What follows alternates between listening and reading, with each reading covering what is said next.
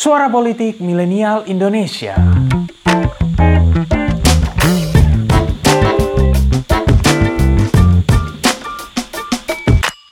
Pemerintah akan mengajak DPR untuk menerbitkan dua undang-undang besar. Yang pertama, Undang-Undang Cipta Lapangan Kerja. Dalam pidato pelantikannya pada 20 Oktober 2019 lalu, adalah momen pertama publik mendengar wacana Presiden Jokowi untuk membuat Undang-Undang Cipta Lapangan Kerja. Saat ini, pengesahan RUU Ciptaker pada 5 Oktober lalu telah menimbulkan gejolak politik dan demonstrasi di berbagai tempat.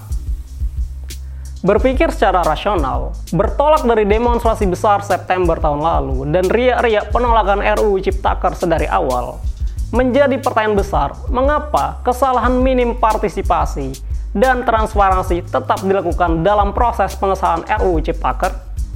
Terlebih lagi, dengan situasi pandemi COVID-19 yang memburuk saat ini, demonstrasi di berbagai daerah jelas akan memperburuk situasi. Lantas, dengan adanya potensi besar demonstrasi, mengapa kesalahan tahun lalu tetap berulang? Mari kita mulai.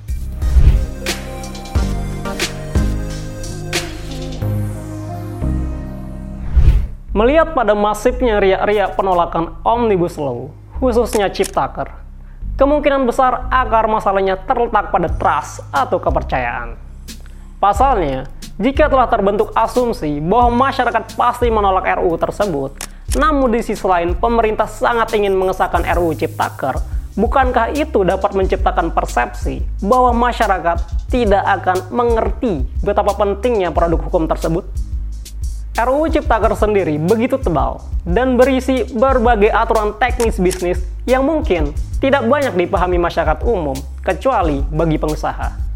Dengan kata lain, kemungkinan terdapat persepsi bahwa pelibatan partisipasi publik yang luas mungkin perlu untuk dibatasi, karena kendati pun dilibatkan akan sulit terjadi dialog yang berkualitas karena kurangnya pemahaman masyarakat atas persoalan yang dibahas. Jika benar hal ini terjadi, maka besar kemungkinan DPR dan pemerintah telah terjebak dalam social trap atau jebakan sosial. Istilah ini pertama kali dikemukakan oleh John Platt pada tahun 1973 dalam artikel yang berjudul Social Traps. Konsep ini adalah jawaban mengapa konflik berkepanjangan dapat terjadi di tengah masyarakat. Dalam tesisnya, jebakan sosial menerangkan jika kelompok pertama mengetahui kelompok kedua akan mengingkari janjinya, maka kelompok pertama tidak akan mengikuti kontrak atau perjanjian yang telah dibuat. Begitu pula sebaliknya.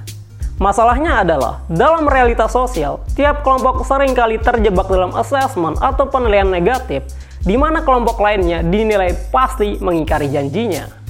Atas masalah ini, setiap kelompok mengalami kesulitan dalam membangun kepercayaan dan bekerja sama, karena bayang-bayang dihianati selalu menghantui. Dengan kata lain, jika benar pemerintah dan DPR merasa bahwa masyarakat akan tidak setuju pada pengesahan RUU Ciptaker, maka ini akan menciptakan penilaian negatif bahwa masyarakat hanya akan menjadi penghalang. Ini kemudian berkonsekuensi pada ketidakpercayaan terhadap masyarakat, di mana ini membuat suara mereka dinilai tidak perlu didengar secara luas. Lebih peliknya lagi, jika melihat pada sisi masyarakat, tidak hanya DPR dan pemerintah yang sepertinya terjebak, melainkan juga masyarakat. Pasalnya, sedari awal sudah memupuk kecurigaan di tengah masyarakat bahwa RUU Ciptaker memang hanya diperuntukkan untuk kepentingan pengusaha, investor, dan oligarki. Oleh karenanya, setiap penjelasan pemerintah atas RUU tersebut selalu mendapat bantahan bahkan cercaan. Alhasil, dialog tentunya akan sulit dilakukan karena ketidakpercayaan terjadi di kedua belah pihak. Lantas, bagaimana menurutmu? Apakah social trap memang menjadi akar masalah dari persoalan ini? Terima kasih telah mendengarkan episode kali ini. Nantikan episode-episode selanjutnya dan jangan lupa untuk kunjungi pinterpolitik.com untuk dapatkan informasi seputar fenomena politik di Indonesia. See you next time and bye-bye.